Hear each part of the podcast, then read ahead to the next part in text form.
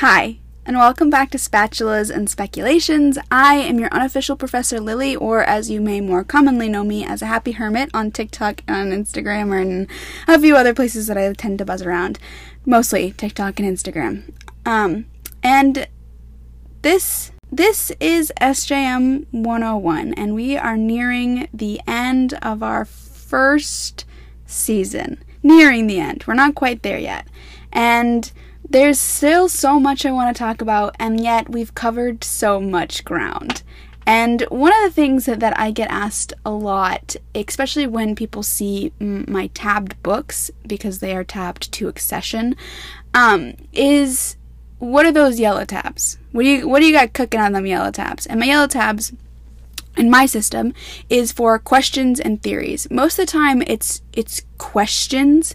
It's me thinking like, okay, what did what was put here? Why did Sarah leave this? Where what is this character trying to ensue? What what what the what's. It's the what. And then the what's end up leading to the okay, I can draw this parallel, this is my theory, and then I go back in and I typically go to my green tabs, which are my SJM parallels, trigger words, powers, magic, all that stuff, and I can be like, okay, I from the yellow tabs, we're going to pull in through the green tabs and we're going to form our theory based on fact from canon.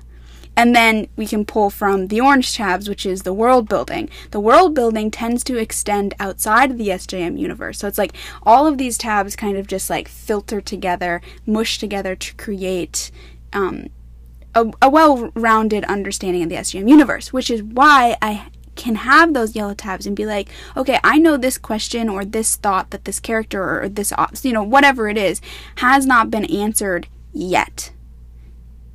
So that's what the yellow tabs are. But I get a lot of questions on them, and they're one of my favorite things to talk about because obviously, like I said, it, it you know it, it's what creates the theories. It's what creates the fun insaneness that is the SJMU Easter egg hunt that we have been on. And so today we're going to be talking about a few of them, and um, we've you know, it's kind of funny. Is like I, I, I was trying to like I want to do this episode, and we did something sort of similar to it. We've tapped around it, but I've never just been like, okay, I have questions, and it's not like you know there are the I have questions of like the bigger things, like what is a starborn, what is that, what what is this, what. what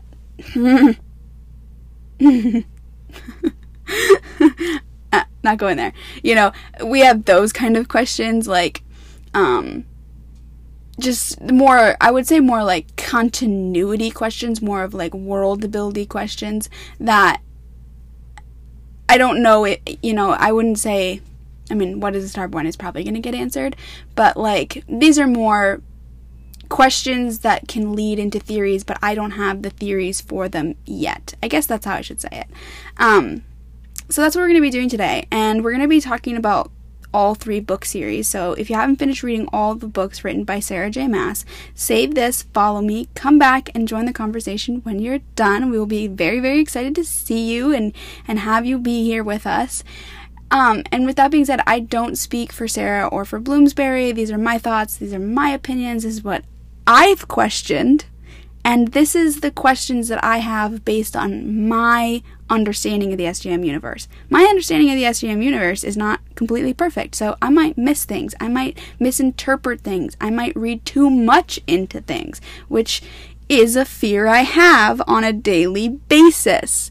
But then I remember all of the nouns that Sarah left in House of Earth and Blood and how each and every single one of them, almost 99.9% of the time, all of those nouns actually have a deeper meaning that extend back into the SJM universe, and she methodically planted those into there that I don't feel super bad for reading too much into things because I have a feeling she is a mastermind.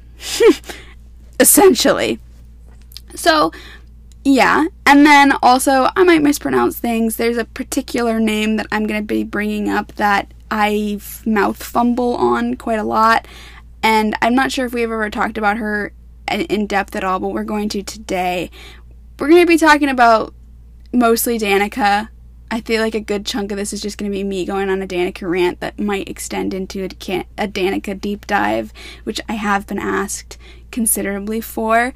So, um, yeah, that's where we're starting. and I want to just I want to just jump right into it. So let's let's talk about questions that we have. And I want to and I want to pause actually for a second.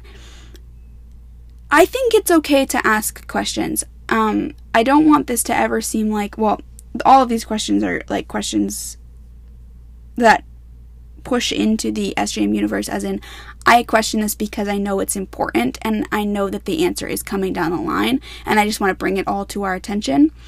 But I will say, there are questions of continuity. When we look at, like, um, how long Feyre has been in like the Fey realm between when she first crosses the wall to when her and Rhys made up is like meant to be a year, and yet it's kind of wishy-washy. Like there's so like there are little continuity things that you should definitely be you should question and then just kind of be like ha continuity.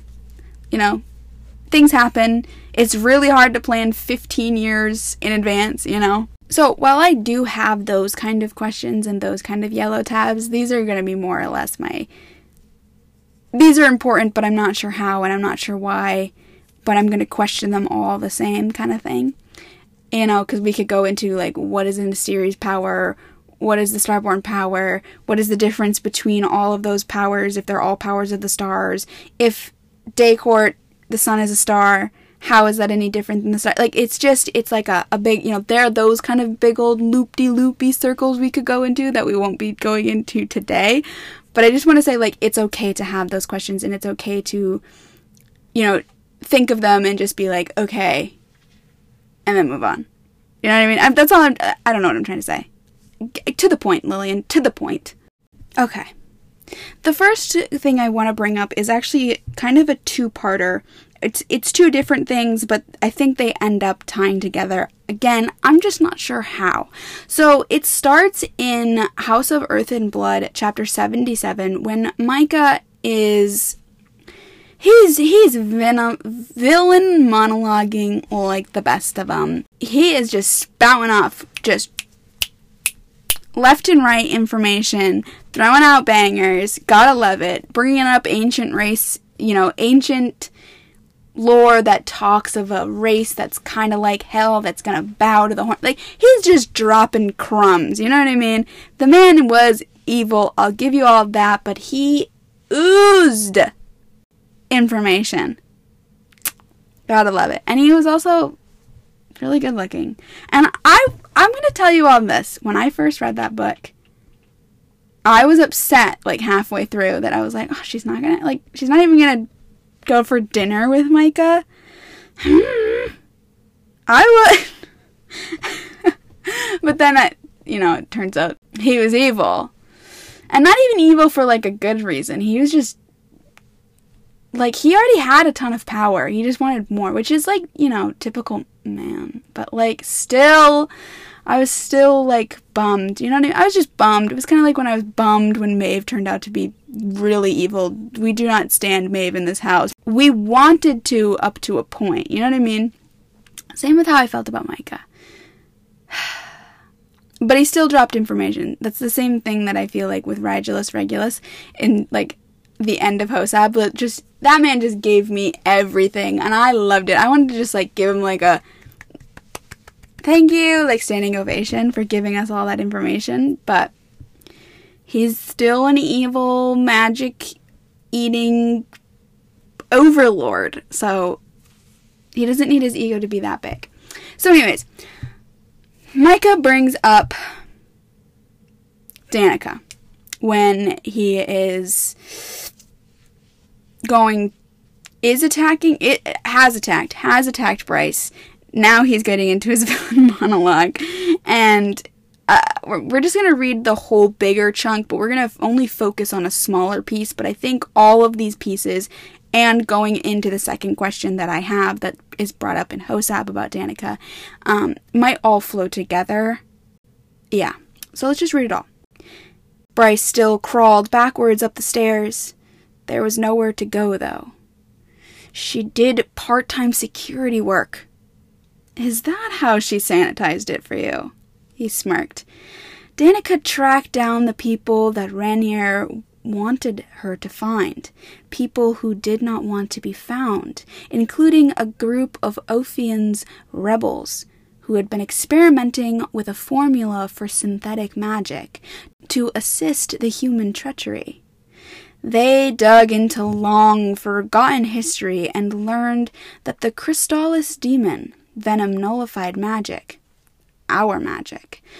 So these clever rebels decided to look into why, isolating the proteins that were targeted by the venom, the source of magic. Redner's human spies tipped him off, and out Danika went to bring in the research and the people behind it. Bryce gasped for breath, still slowly crawling upwards. No one spoke in the conference room as she said, The Asteri don't approve of synthetic magic. How did Redner even get away with doing this research on it? Hunt shook. She was buying herself time. Micah seemed all too happy to indulge her. Because Redner knew the Asteri would shut down any synthetic magic research, that I would shut their experiments down. They spun synth experiments as a drug for healing. Redner invited me to invest. The earliest trials were a success.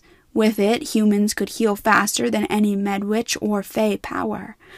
But later trials did not go according to plan. Vanir, we learned, went out of their minds when given it, and the humans who took too much synth, well, Danika used her security clearance to steal the footage of the trials, and I suspect she left it for you, didn't she? Burning Solas, up and up, Bryce crawled along the stairs, fingers scrambling over those ancient, precious books. How did she learn what you were really up to? She was always sticking her nose where it didn't belong, always wanting to protect the meek. From monsters like you, Bryce spat, still inching upward, still buying herself time. Micah's smile was hideous. She made no secret that she kept an eye on the synth trials, because she was keen to find a way to help her meek, vulnerable, half human friend. You, who would inherit no power. She wondered if it might give you a fighting chance against the predators who rule this world. And when she saw the horrors the synth could bring about, she became concerned for the test subjects, concerned for what it would do to humans if it leaked into the world. But Redner's employees said Danika had her own research there too. No one knew what, but she spent time in their labs outside of her own duties. All of it had to be on the flash drive, Bryce found. Hunt prayed she had put it somewhere safe, wondered what the other bombshells might be on it. And then um, it just kind of goes into talking about synth and healing it and, and you know, blah, blah, blah.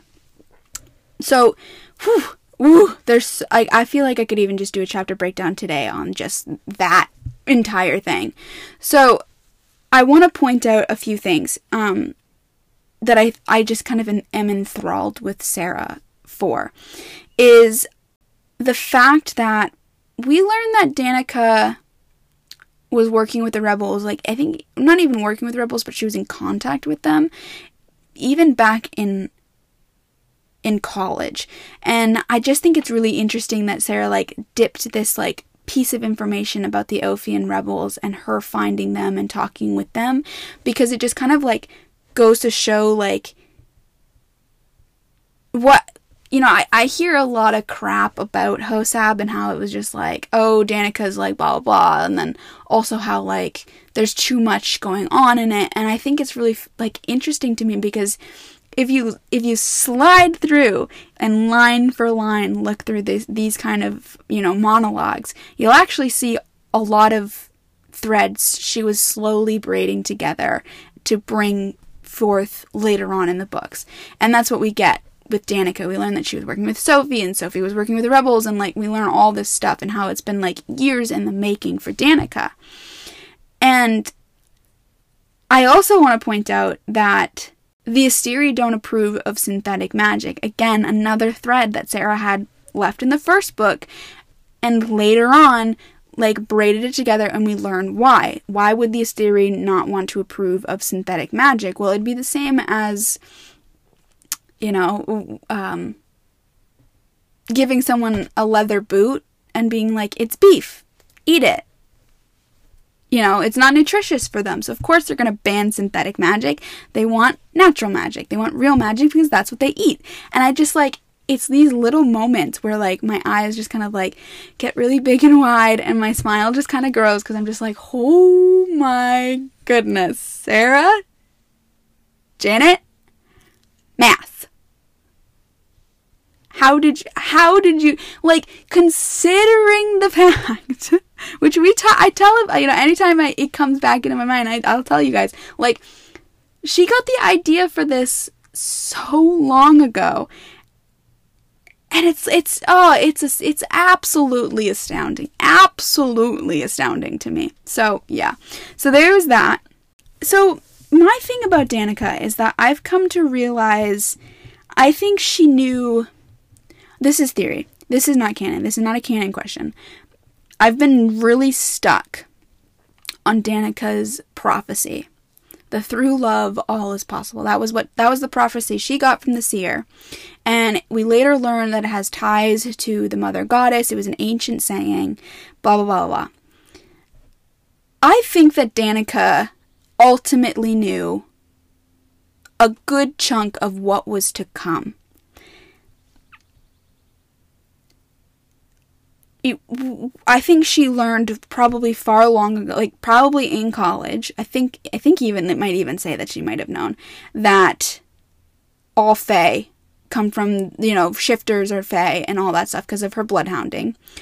Um, she knew about the Asteri being, probably knew about the Asteri eating magic. She probably knew about Bryce and her power capability for far longer. And I think that she might even know something more about Bryce's um, bloodline and lineage than we've been told. I won't be surprised if Danika somehow could figure out because like the bloodhound isn't to my understanding, I should say this. To my understanding, the bloodhound isn't just I know who your brother is. I think there's more of a magical element into there where you can kind of peer behind the curtain into what makes them them. And we kind of learn that a little bit with Fury. Because not only could she tell that there's something up with Fury, but she also figured out what made Fury Axtar Fury Axtar,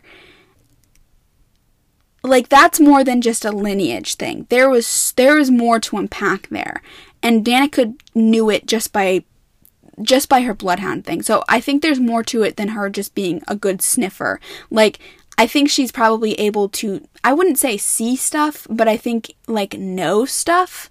And I want to say that she probably knew not only, you know, that Bryce was the Autumn King's daughter and Ruhn's sister, but also like maybe something even deeper, maybe something that leads back to the fact that Bryce had a quote unquote other body to go to.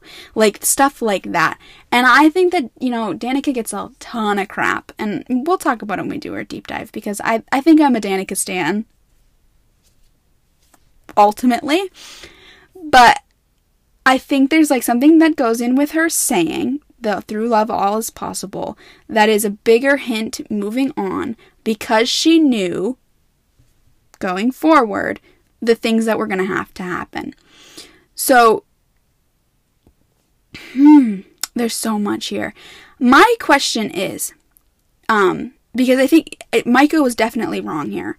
Um, he says that she was looking into synth to protect Bryce because she wanted to give Bryce a fighting chance, blah, blah, blah. I think there's so much more to that because one, Danika knew Bryce was powerful. Um, she had seen her power. Bryce had told her about her power. Um, and Bryce had, like, Bryce is powerful. It's not just from the gate. Like, uh, people try to say that it's just the gate. It's not just the gate. Bryce has a, a, a tremendous amount of power. Um, the Star Sword still called to her she knew she was starborn and that she was the starborn heir, and she decided to hide that for Ruhn's sake. So Danika knew all of that. So she wasn't she wasn't she wasn't doing that because you who would inherit no power. Bryce had power. She had power before she even made the drop. I mean, we don't know the extent of the Starborn abilities, but again, we were not talking about that today. so, why was Danika actually looking into synth? What was the real reason behind it? And then to go even further, it says, against the predators who rule this world. I think that was tricky wording here if she was looking into synth for some reason to help Bryce that maybe didn't have quite to do with healing the horn, maybe there was something else. Unless she was unless she was looking into synth because she knew she needed the horn and she needed to heal the horn and she knew that Bryce was going to be the one to wield the horn. Like cuz she was starborn and Bryce and Danika knew all that stuff. Like there's that. But predators who rule this world, that's the Asteri. this I I reread this um not that long ago because I um I am I have like a few more chapters left in my House of Earth and Blood reread. I took a pause because I just like am not emotionally ready for the Wahaba business.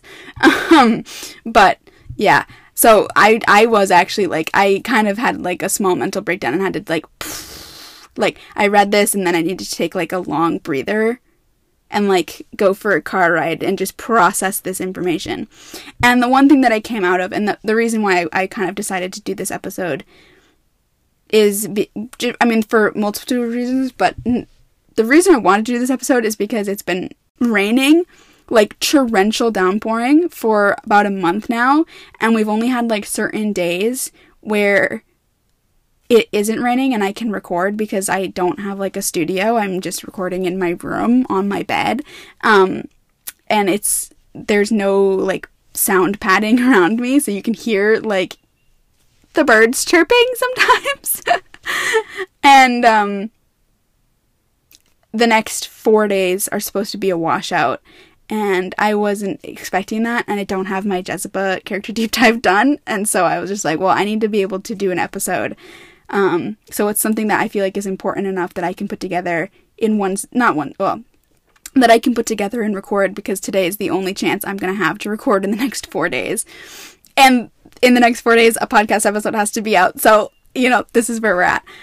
Um, but I just, I saw this and I was like, I need to make a podcast episode. I, I if not the Danika deep dive, because this is obvious, I've already talked for 17 minutes.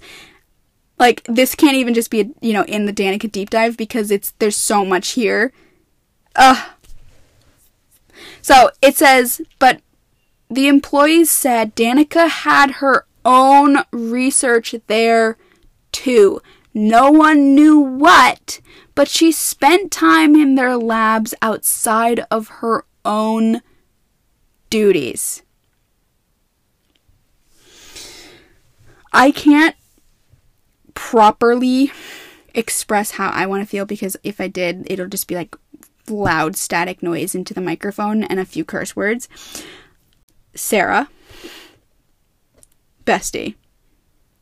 Home skillet, my queen of cheese, which is her own saying to herself. Oh?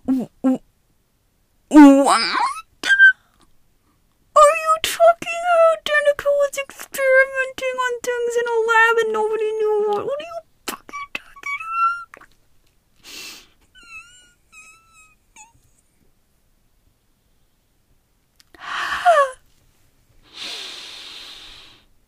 the thing that bothers me the most about this um, it, all of it had to be on a flash drive Bryce had found, is that flash drive is only mentioned in HOSAB one time, and it's just Bryce going, Did Danika already have the flash drive in her jacket when they were looking at security footage?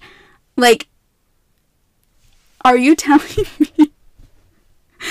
I love Bryce. I love Bryce and I love Rhys. but sometimes they are the same person, and sometimes they. I actually have tears welling in my eyes because they are so dumb. Like, can we just talk about the fact that casually on a Tuesday afternoon in Bryce's kitchen after a mysterious cat made some drop some information. Bryce was like, "We should not only join the rebel cause, but we should also storm the Asteri's palace with not three seconds worth of thought. Like the absolute level of non strategy would make Aelin cry.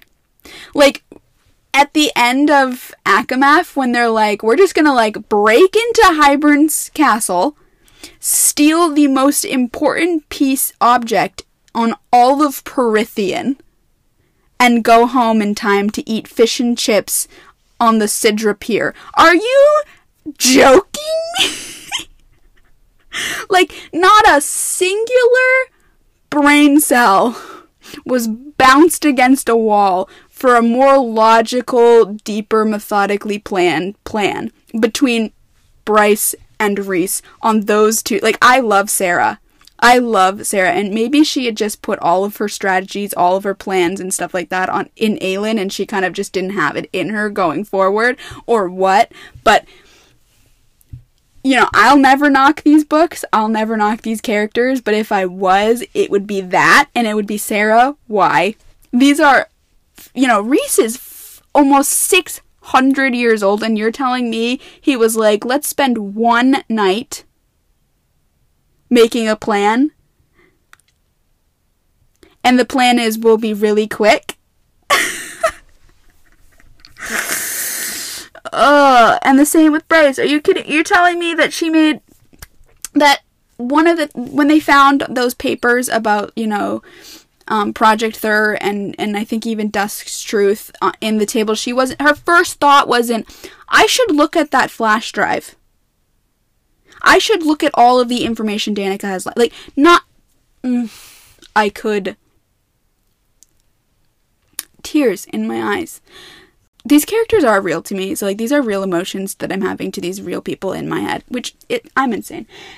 Anyways, it it leads into the Jesiba thing, uh, or the second question I have, which is a question that Jesiba brings up, and she says in Hosab 26 She's like, You won't find any traces of Danika left in the bone quarter, you know. Bryce tensed. What does that have to do with anything? I thought you were finally going to start asking questions about her. Bryce clenched the phone hard enough for the plastic to groan. What sort of questions? What the fuck did Jesiba know? A low laugh. Why don't you start by wondering why she was always poking around the gallery? To see me, Bryce said through her teeth. Sure, Jesiba said, and hung up. We later see that um, the one time that flash drive is is brought up, or the word flash drive in all of Hosab actually leads into what Jesiba was kind of prodding um, Bryce towards, and it's in 41 of Hosab and Declan has concluded his search of Danika in Jesiba's library in the Library of Parthos. And Declan said to her, Ruhn and Cormac, It took long because once it compiled all the footage I had to go through, all the shots with Danika, he smirked towards Bryce. Did you ever work? Bryce scowled. Only on Tuesdays. Declan snorted, and Bryce braced herself for the sight of Danika, of Lehabah, of the old gallery library, as the, he clicked play. Her heart twanged at the familiar corn silk blonde hair with its vibrant dyed streaks, braided down Danika's back, at the leather jacket with the words, Through love, all is possible, stamped on it. Had the flash drive already been sewn in? It's from two months before she died, Declan said quietly. There was Bryce, in a tight green dress and four inch heels, talking with Lehabah about fangs and bangs. Danika was lounging at the desk, boots propped up, hands tucked behind her head, smirking at Bryce's regular argument that porn with plot did not equal award winning television. Lehabah was countering that sex didn't cheapen a show. And her voice. Ruhn's hand slid across Bryce's back, squeezing her shoulder. On the screen, Bryce motioned to Lehabah to follow her upstairs, and the two of them left. She had no memory of this day, this moment. She probably had gone to grab something and hadn't wanted to leave Lehabah alone with Danika, who was prone to riling the sprite to the hottest of blue flames. A second passed, then two, then three. Danika moved, swift and focused, like she had been using the time lounging at the table to pinpoint where she needed to go. She headed straight to a lower shelf and pulled off a book, glancing at the stairs. She flipped it open and began snapping photos with her phone of the inside, page after page after page. And then it was back on the shelf. Danika returned to her chair and lounged, pretending to be half asleep when Bryce and Lehabah returned, still arguing about the stupid show. Bryce leaned in towards the screen. Which book is that? I clarified the image. Declan pulled up a frame of the book right before Danika's black, sparkle painted nails grabbed it. Wolves through time. Lineage of shifters. You can see her fingers going to some text here, Declan went on, clicking another frame. Danika had opened the book, skimming over the text with a finger, tapping something right near the top of the page, as if it were exactly what she had been looking for. And then, in a little bit later on, when it switches into, I think it's Ruhn's perspective, um, they're talking about the book, and he says the book was leather bound and old, but the title indicated that it had been written after the arrival of the Vanir. It's not a published book, Declan said, or at least it predates our current publishing system, but as far as I can tell, no other libraries on Midgard have it. Which is, Sarah, strange term, no other libraries on Midgard have it. Does that mean Oh, does that mean? Does that mean that, that we're gonna find that stupid frickin' book at the bottom of the library in the House of Wind, or in Helion's library, or in the library at Orinth, or in the Rifthold library? There, I mean, there's so many frickin' libraries. I'm so done with Sarah J. Maas. What do you mean on Midgard? What a weird freaking term. I would never be like, how did he how did he word it exactly? I'm going to change it. There is one book that I don't own that I would I mean, I I would I would give anything for it, but I I don't want to pay resellers price for it. So like I guess I wouldn't give anything for it, but in my heart I would give anything for it. And it's the A Court of Silver Flames um, Books a Million edition with the Azriel bonus chapter. Bonus points if it's a signed one. I would I would I would do horrendous things for that book aside from pay resellers price for it. Um, so I'm gonna I'm gonna use the ACOSF BAM. Okay. As far as I can tell, no other libraries on Earth have it. No other. I, I would never. I that's just such a weird way to say that. Like there is no other books a million on this on Earth that have it. But it could be other places. Like I, maybe I'm reading into that way deeply, but like just the way that he said that, in the way that he said that, like it was weird. It was weird. I don't like it. I don't like it at all. It was weird. It feels like mm, maybe we'll see it somewhere else. they later wonder if it's in if they have one um in the Fey archives, and then they go on to call Jesiba and Jesiba says it was a history of wolf genealogy. And then, oh, this is where it gets. This is where. This is where I want to cry. Like, I, I think I'm just overly emotional today. I don't know. Um,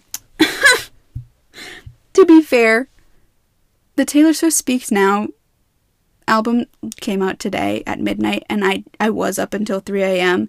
And then um, I had to get up really early and today's the only day I can record because we're supposed to have rainstorms. So like I am tired. So maybe that's what this is. But anyways, Bryce and Joseph have this conversation and she says, "This what a great episode. I'm so professional. I'm so put together. I know exactly what I'm going to talk about." Do you you had a book in the old gallery, Wolves Through Time. What is it? A pause. Ruhn and Deck picked up every word with their fey hearing. So you did look into the footage. Curious, wasn't it? Just please tell me what is it?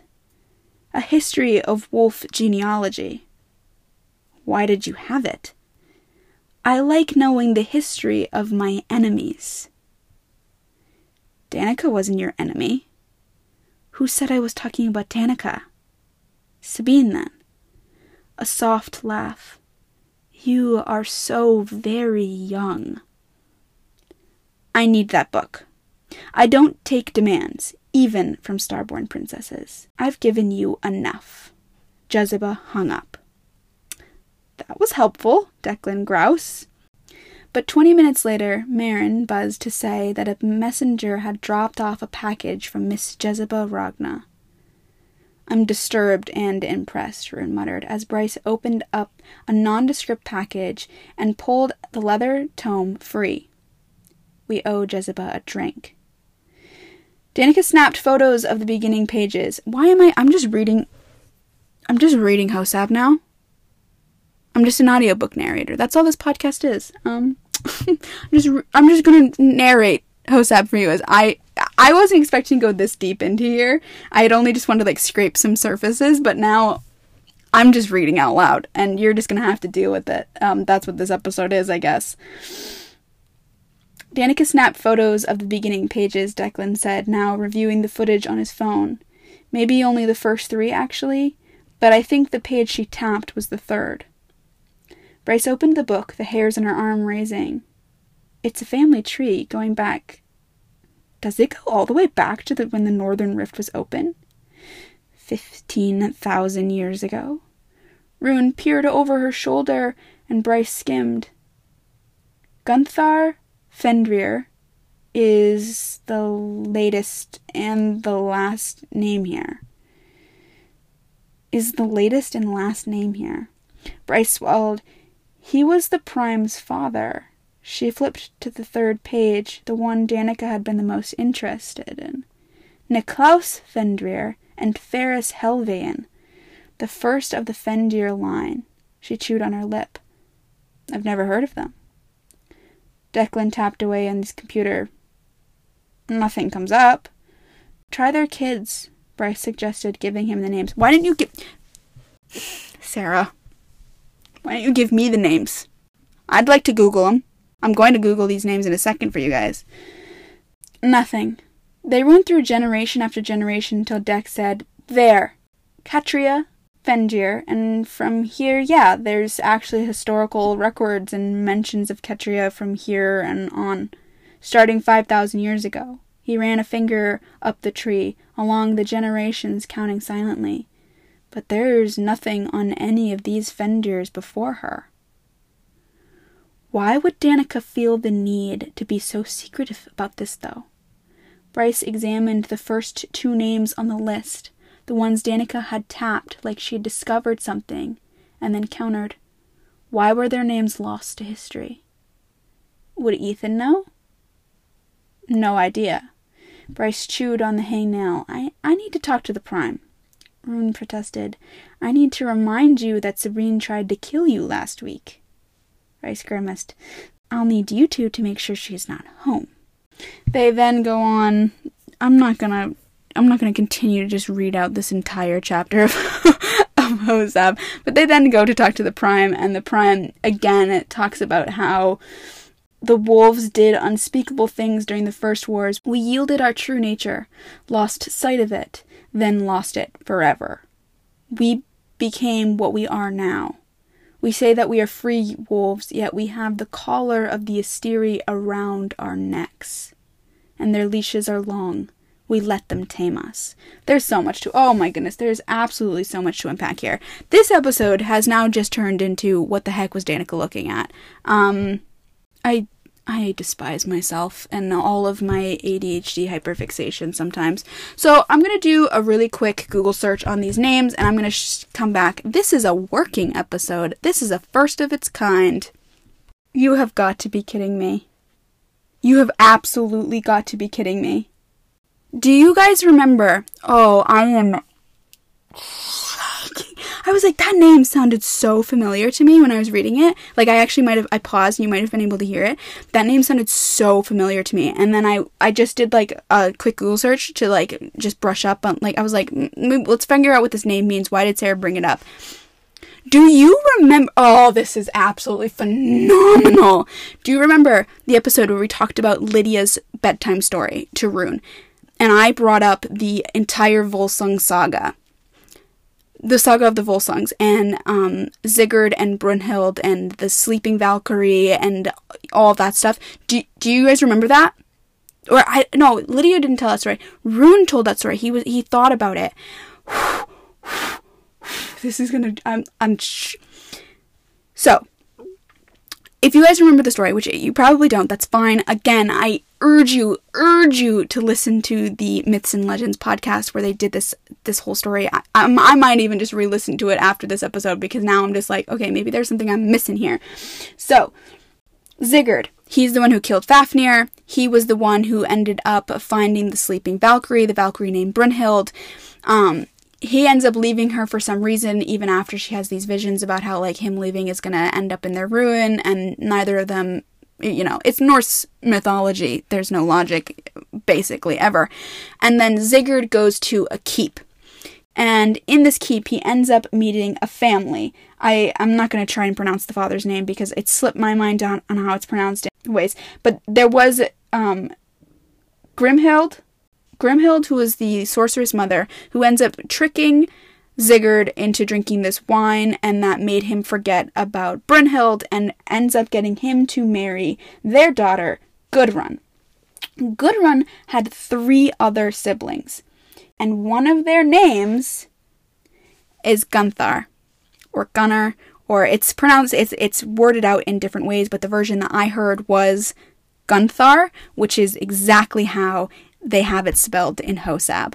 Gunthar ends up marrying Brunhild after she go- comes to find him. I don't know. Yeah, he's the one who couldn't jump the. F- I'm, I'm, trying to remember it all the way. I should just pause, re- redo all this. I'm not going to though. But they hear about the Valkyrie, and they end up um, convincing Sigurd to drink a potion that makes him take over Gunthar's body so that he can jump the fire. And then Gunthar ends up marrying Brunhild, and Brunhild thinks that there are two men who could jump the fire, but really it was only, only ever Sigurd. And once she finds out the truth, even after her and Gunthar have had a pretty good relationship, um, she goes into despair. Blah, blah, blah, blah, blah. The curse is broken on Sigurd. He finds out what happened. He's heartbroken. She's heartbroken they end up di- dying, if you remember, and then um, Brunhild throws herself onto Sigurd's pyre, pyre and they end up um, basically being able to reunite in the dead. That's the story. It's one of my favorite romance tragic romances. Um, but oh my goodness, Janet are you freaking kidding me? So I was this. I need to read Hosab. Oh my goodness, because I was right about the parallel with when I was talking about Ruhn's story. I was like that that was the story that I should have been going for because there is um other versions of this story in different ways in other mythologies. But again, as you guys know, I'm mostly a, a, a Norse buff. Um, and I, somebody did uh, actually maybe even a few people have you know DM'd me being like, hey, there's actually a story that's pretty similar to Sigurd and Brunhild's, but in Greek myth or in Roman myth or in, in, in Celtic myth, I can't even remember all the other ones, which I do find fascinating that there are very similar myths in different regions and religions and all that stuff that are loosely based on the same thing. And oh, that makes me fascinated. But we have this name, and it ties back to the story. Ah! Mm. The name, though, um, does actually mean battler or warrior, and there are different ways to spell it, and there are different, um, you know, there's some Roman men with names fairly similar to it, where, um, so, but in the story about Sigurd and Brunhild, Gunthar was the one who convinced their younger brother who was too young to make the oaths with uh, uh, to Sigurd, which was like to protect and serve each other as as brothers, and um, so he's the one who convinces their younger brother to kill Sigurd in his sleep. Um, so he's not like a outstanding citizen, but I will say, um, thinking about Jesiba and you know her enemies, the name Fendyr is very close to um, Fenrir. Fenrir in Norse myth is one of Loki's um, three children that he had when he had an affair with a giantess, um, a Jotunheim giantess, and she bore him three children. One was um, Jorgen. Mm, I'm going to pronounce it wrong. Jorgen Jorgenmimer, which is the ser- the world snake, the giant serpent that in Norse myth, on the day of Ragnarok, um, Thor ends up jamming the snake's tail in its mouth and it's like a never end never and it's eating itself because it was so like it could eat the whole world basically. There's a whole thing that goes in with it. Yes that does i feel like tie back to the ouroboros. We could talk about that on a whole other day. Um, and then she bore him another child which was hela. Hela was um, ends up becoming the goddess of the dead. And she was, on one half, very beautiful, um, normal looking, and whatever, and on the other half, she was a decaying mess. What I think is really fascinating about that is I was recently looking into the covers of Crescent City because I actually, I mean, I'm waiting I'm mostly waiting for my Barnes and Noble's exclusive editions to come in this summer to really deep dive into them because I can't find a really good rendering of um, the original artwork. But one half of Bryce is like very beautiful like there's something about it that's like more uh, i'm going to say quote unquote clean but that's not exactly how i mean but i can't think of the right word for it and the other half is is not it's it's more chaotic it's more messy it's more dark one of bryce's eyes is has like the whites and the other half is black. So like there's two sides to it. Or it's quote unquote Bryce. I don't actually in my heart I'm not sure it's actually Bryce on the cover. I think it might be like Thea or somebody else because in the original artwork, which it could be continuity error, um, she has green eyes and Bryce obviously has yellow eyes. So there's that. Um so yeah, the Hella the Hela thing and then the cover kind of like tying back to it. And then they there was a third child, and it was a wolf. The story of Fenrir is actually, in my opinion, a little sad, um, because so Loki has this child. It is a giant wolf, and it keeps growing, and they know about the prophecy uh, of Ragnarok, and so they're like, well, let's try to prevent Ragnarok, right? If Fenris is going to be implicated in it. Let's try and make it so that he's not so big when we have to fight him. Basically, I'm I'm deeply, deeply um, abbreviating this great Norse myth. Um, and so they basically make this competition with Fen- Fenrir, and Fenrir is this little puppy. He's it's he's so excited to be a part of it. He's all around these like great gods, and they're paying all this attention to him. And he's just like, "I'm so big, I'm so strong. I can I can do any of your challenges." Like he's trying to prove himself to them, and they're like, "Haha, yeah." And so they're like, "Well, you can't beat this challenge," and they're like, you know, they come up with these different challenges to try and trap him, and he keeps breaking out of them. Eventually, he's starting to realize that they might not have such great intentions. It's not just fun for them. Like he's just think it's fun. He's just bonding with them, but he he starts to realize that they're actually having this malicious intent. And they end up coming to Fenrir, and I think it was with um chains made from the dwarves, which in Norse myth the dwarves um were, you know, these great craftsmen and he realizes that, oh, this might actually be, you know, the one I can't do. And all the times he's still getting bigger and bigger throughout the, all these challenges.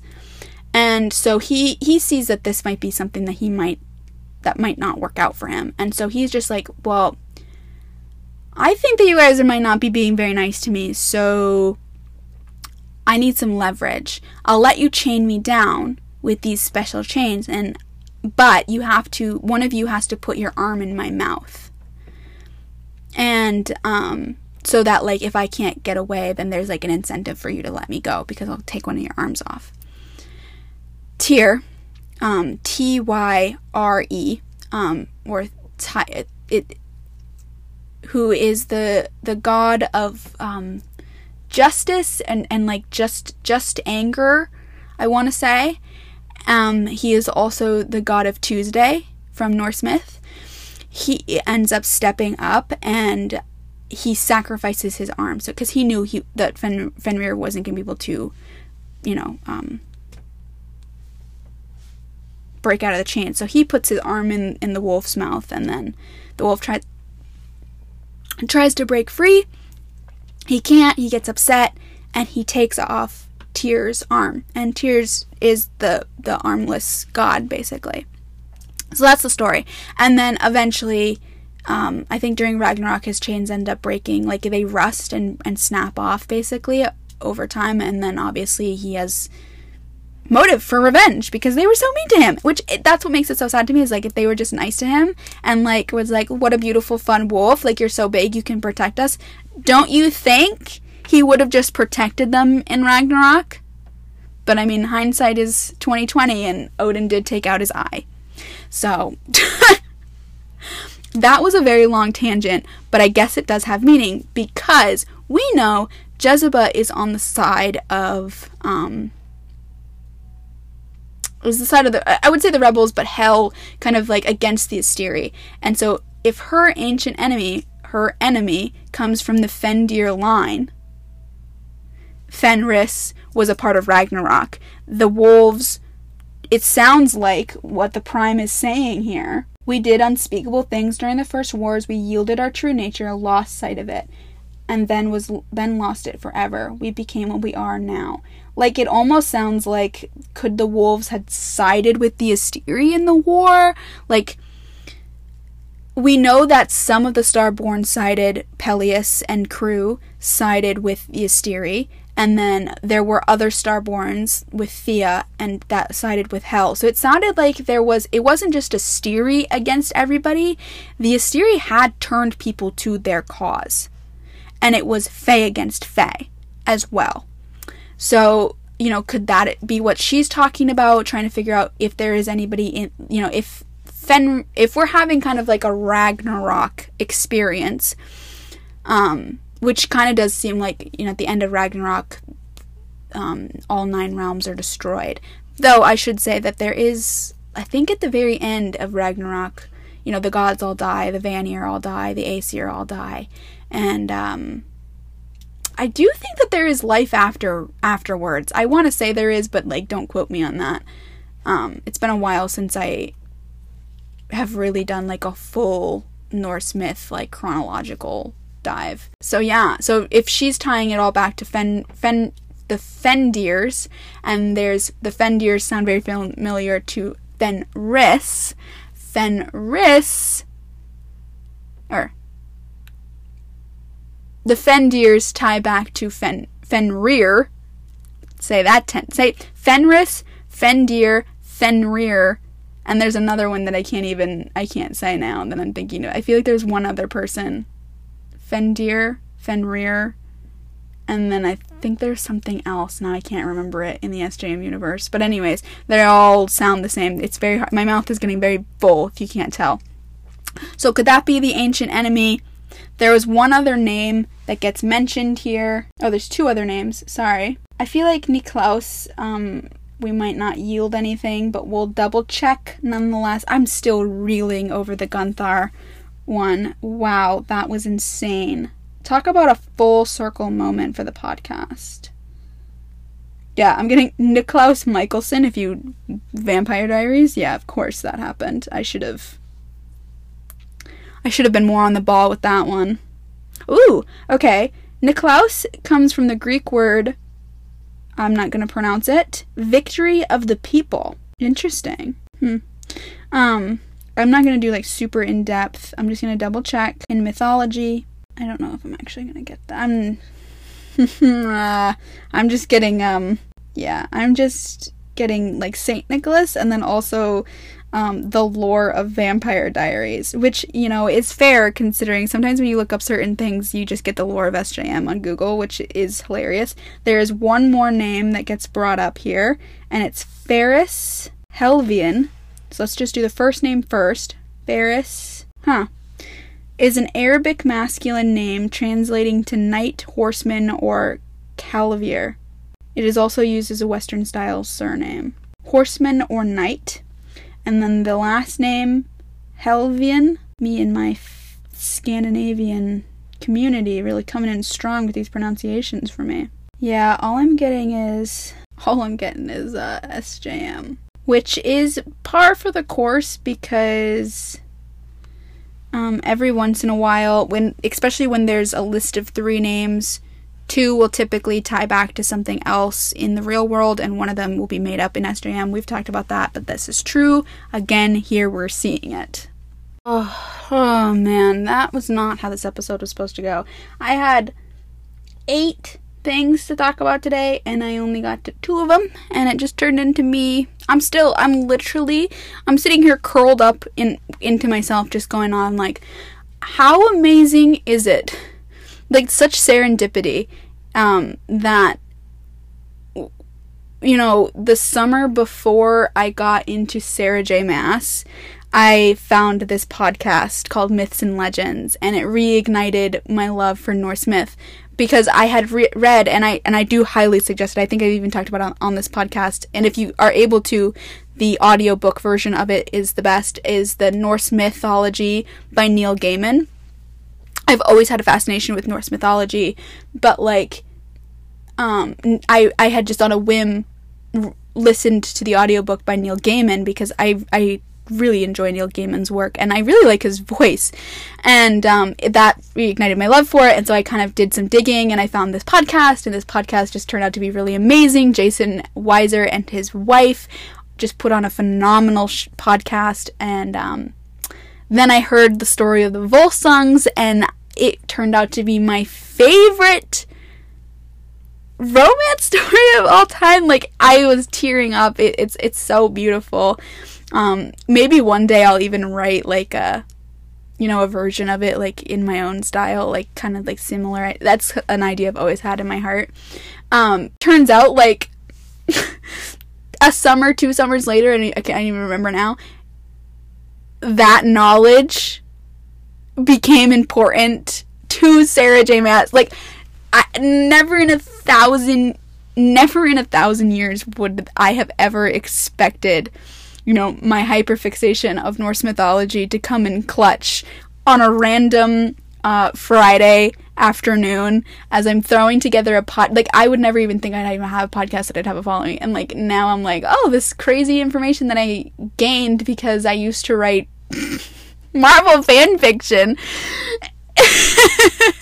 and I used to love Loki and Thor, and I used to write like smut about them, and I wanted to do like deep Norse mythology. Like, it's kind of, you know, it's one of those moments where you're like, wow, like sometimes, like, there is a plan. You know, there is a reason you do the things you do, and it might come, you know, in handy in the future. And I know this is like, you know, very silly. It's just a podcast. It's just Sarah J. Maas. Like, it is, but in some ways I'm a little bit blown away that like I don't know that sometimes like just that stuff happens, and I'm sure the people who who are really in with like Greek myth and Greco-Roman myth, I should even asterisk it, is like they must be having a heyday. You all must be just living your life in SJM because like I am so behind on it. But um, whenever I get those North myth bits, I just like I go a little bit feral. I I'm I basically just decided like yeah I need to get on HOSAB that's what I learned today. Um, there's so much information in there that I need to pull apart, and I am behind on. Uh, I think that my plan, you know, this is the end of the podcast, so if you're done listening, we're done talking. Um, you can just leave now. Thank you for joining us. See you next week. We'll have a far better episode than today, because today's episode was not supposed to happen at all. Um, but the, we are taking a, a, break on the podcast um, between seasons, and in that time, um, I'd like to do I'd either like to do HOSAB in its entirety or I'd like to just do a break and just do some fun fantasy reads. And I might just end up just doing both without having to take the time to pause to do the podcast every day, which I do a little piece of the podcast every single day of the week, except for Sundays and um, pieces of Tuesday. But typically I'm still doing podcast stuff on Tuesdays. But Sunday's my only day that I don't I don't do any kind of content creation. Um, so yeah, I'm just feeling like I need to read HOSAB. Wow, I'm just Sarah J. Maas floors me. Floors me. that that name Fenrir from Gunther Fenrir ties gets thrown in to the story that Ruhn tells or thinks about in the chapter where Lydia tells the story so freaking good. Okay, I'm done for today. That this wasn't supposed to happen. I didn't do this was not at all how this was supposed to go, but it happened the way it happened and you guys got to be here with me in real time as I just lost my and like how I, you know, pulled together these episodes is, you know, doing research and like on Google and like learning all this stuff and like I got to kind of do it on the, like it was like a like a live, except it's pre-recorded. But in a way, it's kind of like a live. Um. okay. Thank you so much. I hope you guys have a wonderful week. I hope you guys aren't getting all this rain that I'm getting. It's literally been since the first week of June to. Is it the first week of July or is it the second week of July? First week of July has literally been it's like there's been like 4 days where it hasn't been pounding rain. And it's not letting up anytime soon, which I should be so grateful for. And I am very grateful because we need water. Like the last few years, we had droughts, and like I should be very thankful. But also, I need sunshine because I'm a plant. And if I can't photosynthesize, I turn sad. Okay. Well, that's it. I adore you all. Goodbye.